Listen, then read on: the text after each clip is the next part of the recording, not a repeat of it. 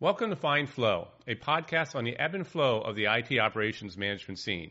We take a deep dive into the latest developments on IT operations management, IT service management, and AI ops. Fine Flow episodes are on iTunes and Spotify, and remember to subscribe. I'm your host, Sean McDermott, and this is Fine Flow.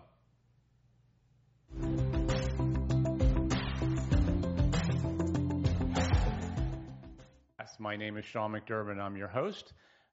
This week we have Science Logic on. So as we've seen in other episodes this season, we're spending a lot of time talking to vendors about their technologies and their key differentiators and what they're doing in the market and innovation, things like that. So this week we have Science Logic, and with me is Leslie Minnix-Wolfe, who is the Vice President of Product Marketing at of Science Logic. So welcome, Leslie. I know you and I have, we haven't actually met before, but we have been running parallel lives for a lot of our career, both being in the Reston, Virginia area, Northern Virginia, and also being involved in enterprise management. There aren't a lot of us in that space. So I'm surprised we haven't met before because we actually worked at companies together on different times. But welcome to the podcast.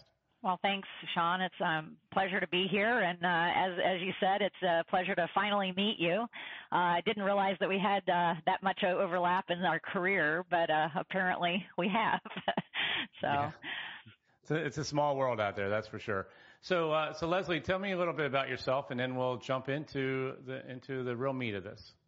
Okay. Well, as you said, you know, I'm based in the Northern Virginia area. I've been here for many years. Been working pretty much for the last 30 years in the enterprise management space.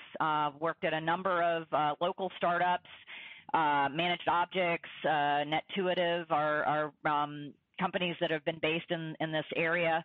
Also worked at BMC Software and have ultimately landed at Science Logic, where I'm running the product marketing organization there. So moved around, but mostly in the enterprise space on the performance monitoring side. Yeah, excellent, excellent. So we could probably spend a whole podcast just talking about all the stories from the late 90s and 2000s of enterprise management in the Washington, D.C. area, but we'll save that for another episode. You know, let's kind of start with really the state of AI ops, right? And how we got here from your perspective, where we're at today. So give me a little bit of your thoughts on that. Okay. Well, sure. So, you know, as you mentioned today, and I'm sure in earlier podcasts, that, you know, this market has been around for a long time. And, you know, there are lots of vendors out there that have been providing monitoring solutions in the enterprise space for years and years. And, you know, AIOps is a relatively new market. It's emerging. There's no magic quadrant. Only in the last few years has Forrester published a wave around the AIOps space. And it really has formed out of the enterprise monitoring solutions, whether you're an APM vendor, a network performance management vendor, or an infrastructure monitoring vendor. All of these, you know, different vendors have been looking towards how do we handle the volume of data, the volume of information about the infrastructure that is under management? As companies have grown, as companies have invested in more technology to run their businesses, there's more infrastructure to manage. They generate more alerts or events, and the noise volume has increased dramatically. And add to that the move to cloud. As we've started to monitor, you know, technology that is very short-lived, it comes and grows, it bursts, and you have more information, more technology to monitor, more opportunities for things to go wrong.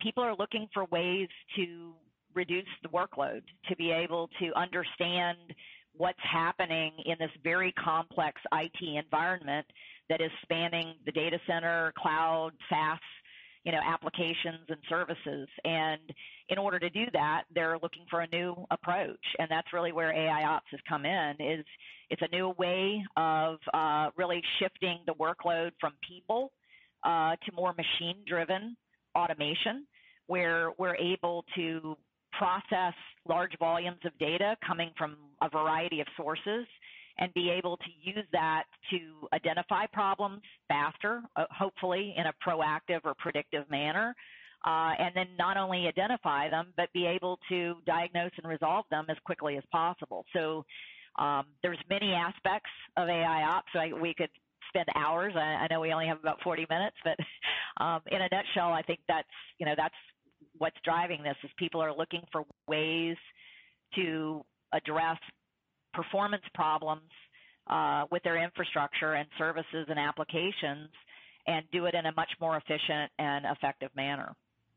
So if somebody's on, you know, listening to this podcast going, okay, I hear that. I hear the value proposition, the amount of data processing, and they're like, okay, I'm ready to start dipping my toe into the AIOps world. You know, irrespective of this Science Logic platform and the products you offer, what would you recommend to somebody that they start thinking about in preparation of, you know, getting onto that as you and I spoke this AIOps journey? Like, where do you think people should start? Well, you know, I think foundationally, it's about the data, right? You know, Gartner has shared a metric, 79% of time spent by data scientists is on collecting, cleaning up, and preparing data. So the fundamental, you know, and probably the starting point, you know, that we recommend to our customers and prospects is that you start with data, and you need to consider what are the tools that you have in place, what are the mechanisms that you have in place, what kind of data are you trying to bring together in order to drive automation. And I think that's really the core to AIOps is having an intelligent data source, a data lake that has all the information in it, and that information is clean, it's prepared, so that you can start to apply machine learning or analytics on top of that data in order to drive automation. Gotcha. So when we're talking to customers and they're trying to figure out, you know, what to do with AIOps, this whole concept, we get a lot of questions about use cases, right? So where do you think where customers should start thinking about some of the prime use cases for AIOps? Sure. So there are, you know, many that you could consider here, but I think again, it's, you know, once you've got your data together, I think one of the first things is understanding what problems are existing in the environment and what problems are worth investigating. So we, you know, when we think of that, we think about it first and foremost is understanding the impact, you know, understanding business impact, or service impact. That allows you to start to prioritize the work that needs to be done. Because again, if you go back to the idea, you've got tons of data, it's, you know, lots of changes happening, you know, how do I know what to work on? What's important, to focus my energy on or focus the team's energy on? The second piece of it is once I understand what's important, how do I diagnose that problem? How do I speed up the time it takes? You know, many people talk about AIOps is all about mean time to repair. How do I accelerate or lower the time it takes to fix problems? So, you know, I would say that second use case is how do I do root cause analysis? How do I diagnose, troubleshoot problems? And then a third use case would be more about automation. How do I automate the repair? So, we also often take it further than that and say, you know, it's not just about fixing problems. It's about being able to leverage the data that you've collected and be able to automate and do other things with that, whether that be, you know, feeding that data into a configuration management database, whether that's automating the ticketing process, whether that's integrating with your change management processes. And as people are moving towards a more of a DevOps approach, which we're seeing lots of customers doing today, is about being able to feed the data that you're monitoring into the DevOps processes and the DevOps data into the monitoring processes from an operational perspective, so that you can better understand when changes are being deployed. You roll out a new release, a new application, or a new service. Changes are the most common cause of a problem. So being able to feed that data into your monitoring of the operational day-to-day performance of those services is crucial. So once you've got your data and you've got that data set, being able to automate those workflows around DevOps, around SecOps, around your IT service management processes, whether it's change or problem management and things like that, that really constitutes a lot of what we view as core use cases around AIOps. So when you're talking to your customers now or your prospects, and they're thinking about investment strategy, where do you point them for ROI and driving value? Because at some point they're going to have to articulate it to somebody, right? And say, hey, if we spend X amount of money on this, we expect to see Y. What are some things that people should be thinking about as far as ROI and investment value? Oh, there are many. Again, you could spend hours talking about the value in here. And it grows, as you mentioned, it is a journey, and the value increases the more, the use cases that you implement. But some of the first key value metrics can be around simply bringing all the data together. There is a tremendous amount of time, as I mentioned, the 79% of the time spent just gathering data. Being able to automate that through discovery, through leveraging the existing tools that you have, having a single platform that brings data together and does the standardization of it can be a huge value and ROI. Eliminating tools, the infrastructure that they run on, the administration staff, the training required, the integrations that you have to build. So there's lots of ROI around that, and that's just the core data. Where we then start to see significant ROI is around the automation. I've got lots of metrics that we've gathered from customers over the years, and some of them, very tangible. For example, on average, it takes customers 30 minutes to key in information into a service desk ticket.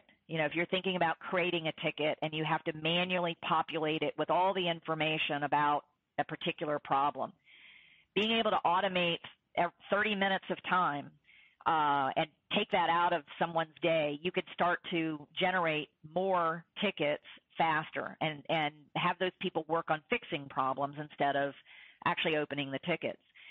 One of the other key metrics that we've gotten on average from our customers is it takes roughly 90 minutes to actually route that ticket to the right person. So if it takes you 90 minutes to figure out who to send the ticket to, which team needs, is it a network issue, is it an application issue, is it a storage issue?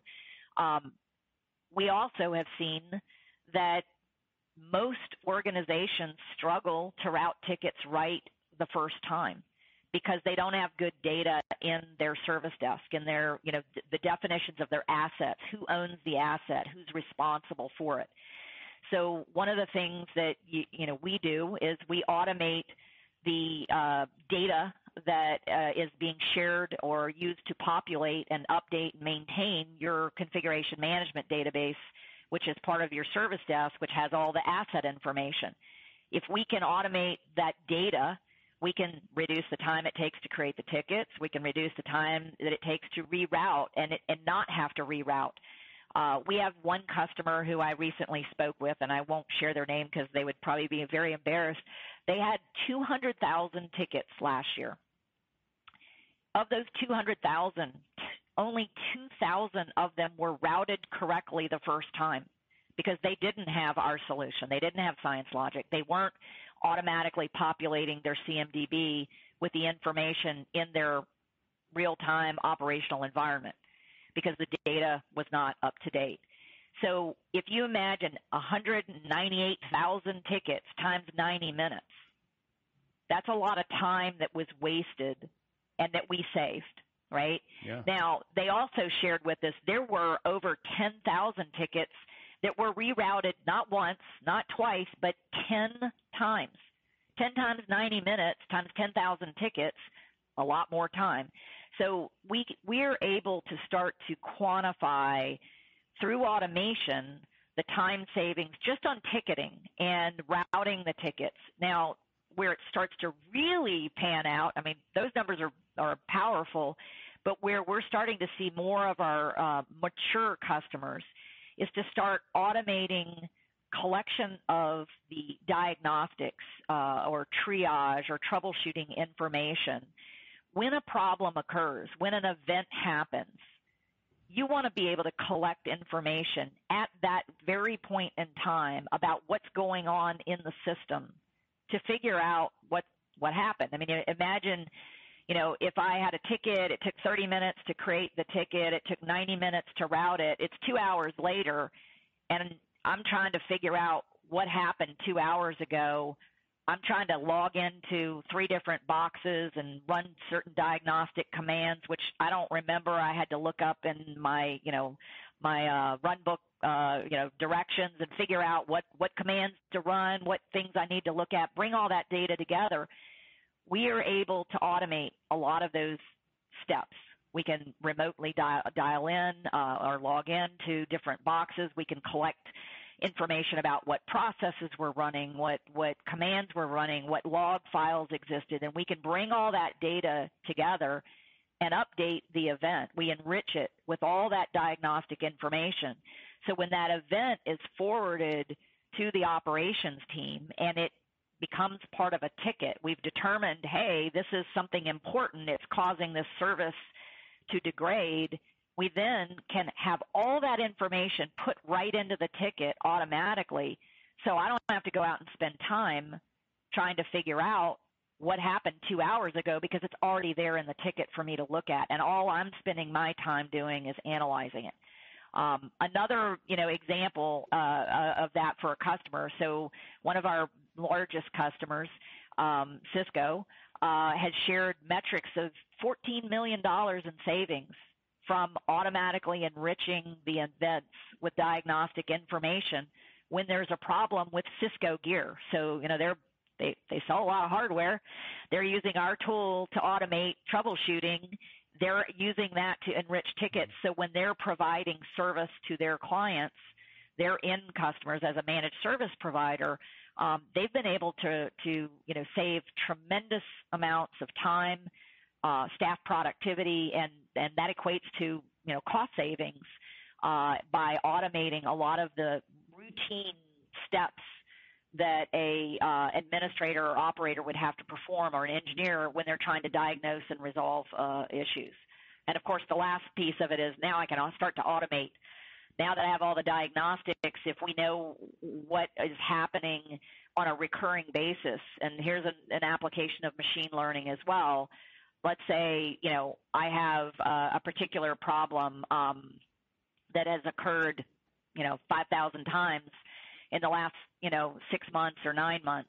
We know that this particular event has occurred that many times. We have the diagnostic data to show these were the steps that were performed automatically to diagnose the problem. Well, if all of them had the same basic kind of results in them, now we can start to auto-remediate or self-heal because we know how to solve that problem because we've seen it happen over and over and over again. We've analyzed the data to figure out that we solved it the same way over and over and over again. Now we can remediate, and people trust that the machine is actually doing an automation that is accurate because people have been doing it in the past, and they have more confidence that the AIOps solution is able to automate those remediations. Awesome. Good stuff. All right. So let's shift over a little bit. And let me, so I'll give you some time to kind of talk about Science Logic and your SL1 platform and some of the things that you're doing there and the innovation. One of the things that you and I've heard from about Science Logic is you guys have this kind of moniker, seek, contextualize, and act. And by the way, I love the word contextualize. People around me know that I use that word all the time because everything is only important in the context of how it's being used. Right. So talking about seek, contextualize, and act, tell me, let's start talking about, you know, the SL1 platform and what you guys are doing. So go into that a little bit more and help everybody understand what you guys mean by seek, contextualize, and act. Okay, sure, Sean. So, you know, fundamentally, when you think about C, it is about having visibility into all the infrastructure that is supporting, and not just infrastructure, but the applications that are supporting the services that your IT department is providing to your business as well as to your end customers. So C is about being able to automatically discover and monitor, collect data on all the infrastructure and applications that support those services. That involves not just collecting events, it's not just collecting metrics, but it's also being able to bring in things like configuration information or log information, user response times. It's about the ability to collect a large variety or a wide variety of different data types from a wide variety of data sources. And to us, that's what C is all about. We have this platform that allows you to automatically discover and collect information and fuse that data together into a single data lake. As part of that process, so go ahead, sir. Sorry to cut you off. So when you say collecting information, because I think this is key, right? Is like you said before, collecting data. Cleaning up the data, right? So you have to connect to the sources. So talk to me about how you guys do like discovery of something. So let's use two examples. You've got some type of business application that is kicking off, say, standard log entries, and then you have maybe a CMDB like ServiceNow. So how does your platform discover both of those and make that connection and map the data fields and things like that? So we use a variety of techniques for collecting the data, both agentless and agent-based. And that ranges from, you know, bringing in events to API collection, doing some type of forensic analysis on, you know, through the OS. We do streaming, polling, et cetera. We also have a variety of patented techniques for doing the discovery before we begin the collection. So we have an approach that we refer to as PowerPacks, which allow you to develop technology-focused approaches that can take any of these techniques and apply them to a VMware environment, to a Cisco UCS environment, to a NetApp environment. So depending on the technology that we need to discover and the type of information that we want to collect, we can apply any combination of those methods or techniques to bring in the data. And so we have over 400 out-of-the-box power packs for monitoring various technologies, and we provide an SDK for customers to build their own power packs themselves with low-code development, not requiring you to be a programmer in order to build integrations with new technologies. And we found that, you know, with the 400 we have out of the box, we're able to bring in the majority of data that is running in most enterprise organizations today, both legacy and, you know, modern technologies. But there's always, you know, a few one-offs, unique requirements, you know, that people need to support, whether it's, you know, NASA with special, you know, equipment, satellite equipment that they need to monitor, or it's somebody who's doing some kind of IoT-based monitoring of refrigerator systems, we can bring, we can develop a power pack that brings in the data that is available. We can discover those items, those resources, whatever kind of device it is, and then start collecting the data using those different approaches.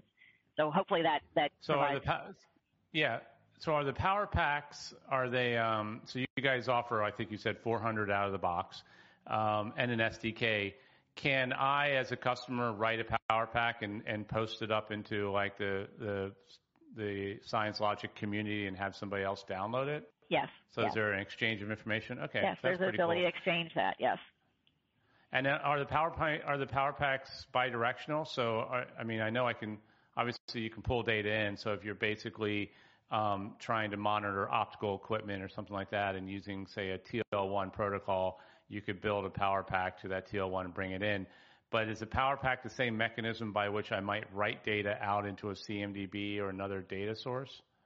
It is. We have three different, what we call flavors of power packs. We have monitoring, which is a one-way ingestion. And then we have automation power packs, which push data out. And then we have synchronization power packs, which allow you to exchange information in multi-directions. So depending on the nature of the power pack, it supports bidirectional or single directional communications. So a synchronization power pack would a use case might be a CMDB where you guys are doing your discovery. They've got their CMDB, and you're able to update the CMDB with some information you may be finding through your discovery. But at the same time, if somebody puts in something into the CMDB through some type of other change process, that could be reflected into your platform. That's correct. That's correct. And we do both directions with the CMDB. Yes. Cool. Okay. So we've got the C part. Right. Now let's tell me more about the contextualized part. My favorite part. Sure.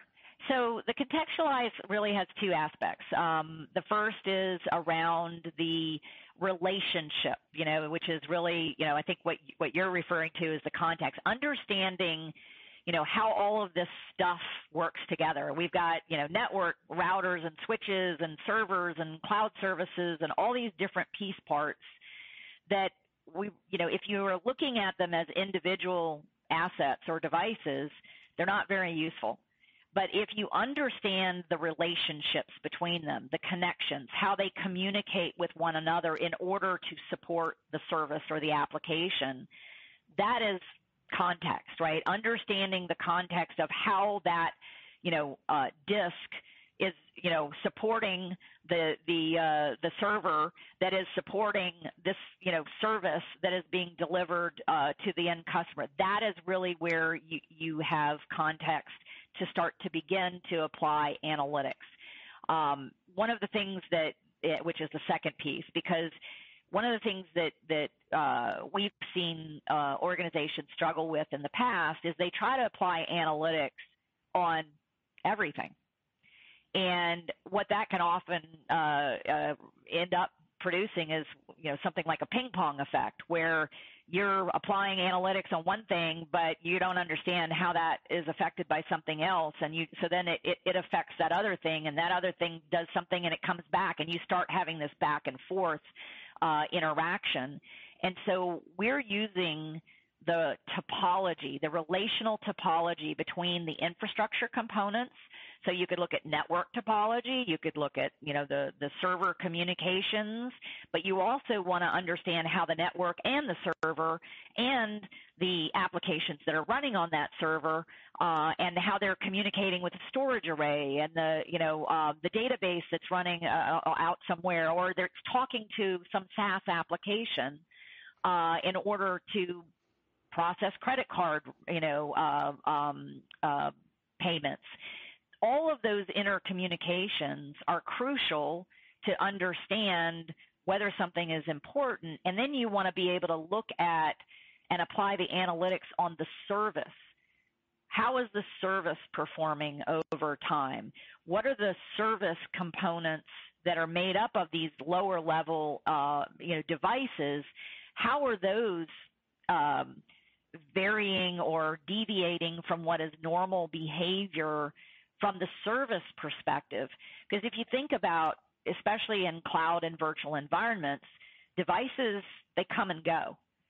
And it doesn't really make sense to apply machine learning on a container that only exists for a minute to perform a specific function. So by putting those containers or putting VMs or putting these virtual components in the context of a service and what the service might be, I mean, it could be an authentication service, it could be a credit card payment service, it could be a login service, and those little services then comprise the overall application that is being delivered to an end, employee or an end client or customer. Then we can start to detect when something is not normal, something's weird, it's outside the range of expected behavior, and start to understand or drill in further to understand what's going on in the environment. So context is all about understanding the relationships and then also applying analytics onto those relationships in order to learn patterns and behaviors and detect abnormal patterns or behaviors off that data.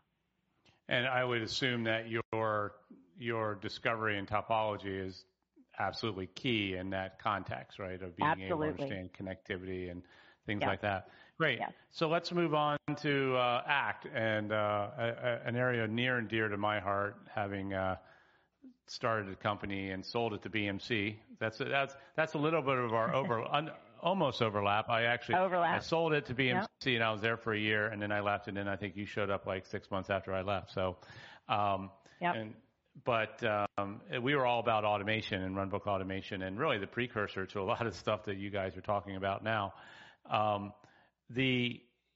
So talk a little bit about what you guys are doing in the automation space, because I think this is really, really key to the whole value proposition of AI ops. Yes, and it's really, where we see is a key differentiator for us is that we're not only, discovering, collecting the data and adding the context to it, but now you have that ability to start to automate. And because all the data is in our data lake, and within the contextualization of the services and, with all the analytics applied to it, now we can drive automation. This is where we do a lot of automation as it relates to, service management. As I mentioned before, ticketing, updating your CMDB, keeping that, aligned. We also can ingest information from your CMDB, whether that be change information, actual asset information. We can determine that perhaps somebody wanted a particular device configured a certain way, and we can detect that what is actually in production is not aligned with what is in the CMDB, and we can either alert you of that discrepancy, or we can update the CMDB to reflect what actually exists in the environment. So we can work both ways. You can choose your source of truth being the CMDB or it being Science Logic, which a lot of our customers appreciate having that flexibility. We also have automations that we're actually in the process of rolling out a whole new set around integrations with things like your notification tools, things like Teams and Slack and PagerDuty and xMatters or OpsGenie. We have a series of workflows that are coming out, integrations with your DevOps tools or your orchestration tools and your security ops tools, BI and analytics tools. So you start thinking about things like Jenkins and Chef and Puppet and, the BI tools like a Splunk. We have got integrations with Splunk and ServiceNow from the ITSM perspective. So there are many opportunities for automating the processes or the workflows that are part of your day-to-day operational duties that don't require a person or human to go log into another system in order to enter in information. We're actually feeding the data from Science Logic into those tools and automating those manual processes that would normally be performed by people so that you can start to do things faster, whether that's respond to change, whether it's fix problems, create the tickets, whether it's, feed data in for better decision making from a financial perspective. We've got some customers who are integrating with their financial management tools so that they can get a better sense of their costs, the costs that they may incur from moving to the cloud, for example, or the cost of, making decisions about maintenance. If you're doing asset management, you want accurate data about the assets that are being used, which ones are not being used, and being able to make determinations on where you should renew maintenance or, end of life certain technologies, or maybe you need to do a whole refresh of different technologies. And so having that information, that data fed into those other systems is allowing organizations to make better and more informed decisions as well. So that's all really good stuff, and I think you pointed at a very broad swath of what you guys can do. Is there one integration that kind of sticks out in your mind as something that's pretty cool that that you could give us a little bit deeper dive in and kind of talk about? Because I think a lot of our audience is like, okay, well, give me a really good example of something that is what you perceive as pretty cool stuff. Okay. So one area that we've recently introduced is being able to integrate with your network configuration and backup management tools. So being able to feed data in. So for example, we work with a company called RestorePoint. We have the ability, we discover devices out there, we can actually inform RestorePoint what network devices exist so that it then can go out and start to look at the configuration of those network devices. And it can start to manage backups and security and configuration around those network devices. So there, one use case is actually populating RestorePoint, rather than them having to go out and do discovery or having someone manually determine. The second piece of it is when something goes wrong, they're monitoring the network. They're monitoring the configurations. They can feed events into Science Logic. We can then take those events and treat them as part of our correlation and service impact analysis and figure out that there is a problem, and maybe that network router or switch or firewall is the cause.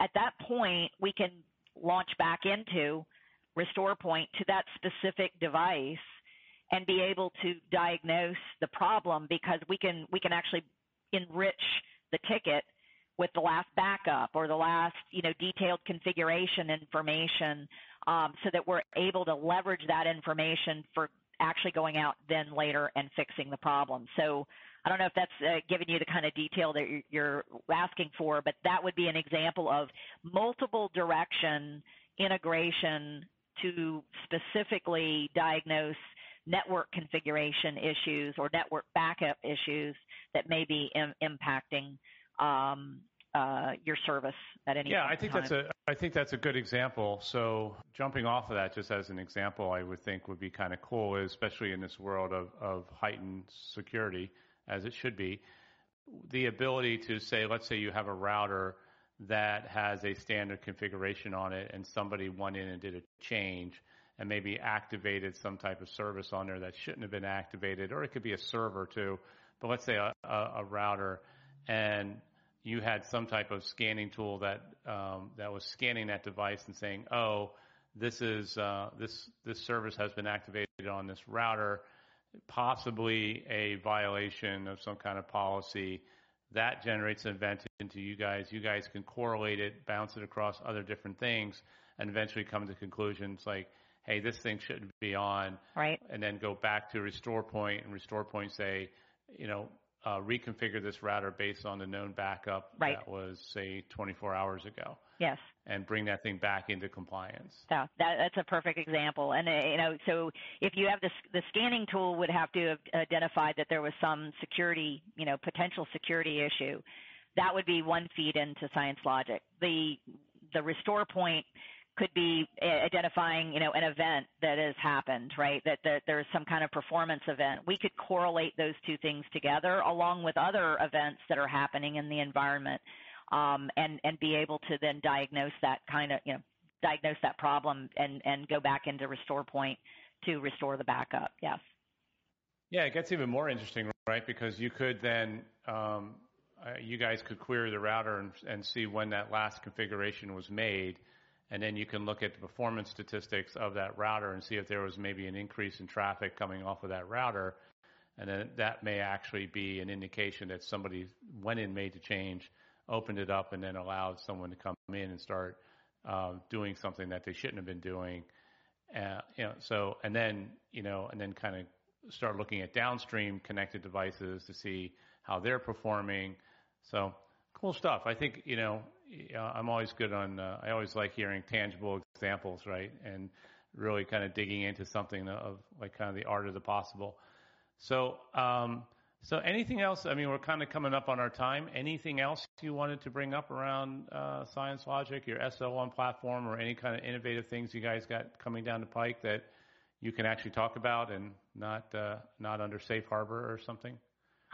You know, I think, you know, I guess the closing point that I would like to share is that, you know, organizations are often intimidated when they, you know, hear something as a journey, right? And you and I have both used that term. And I think that what we've seen is that with our customers is that, you know, it's good to start small, and not try to bite off too much all at once. We've seen people progress, see, contextualize, act, at different rates within each of those areas. We've put together a maturity model, that is broken out by the see, contextualize, act and over 5 levels. And you can move at different rates. You can focus a lot on the getting all the data together. You could spend the majority of your time doing that, then later add in context, or you may do a little bit of data and then add a little context and go back and add a little data, a little more context, and then, you know, start to add in automation as you go. So, you know, I just would emphasize the fact that having a flexible mindset in terms of, you know, you're not going to do AI ops in a night or in a day, in a week.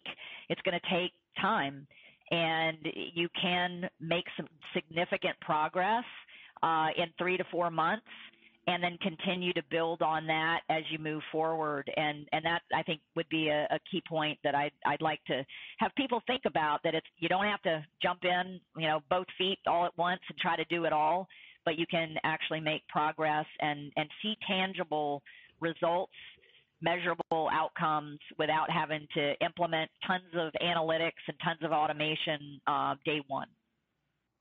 Yeah, I wholeheartedly agree with that. Anybody who's been listening to this broadcast, we talk about that a lot. It's AI ops is a strategy. It's not a platform. Right.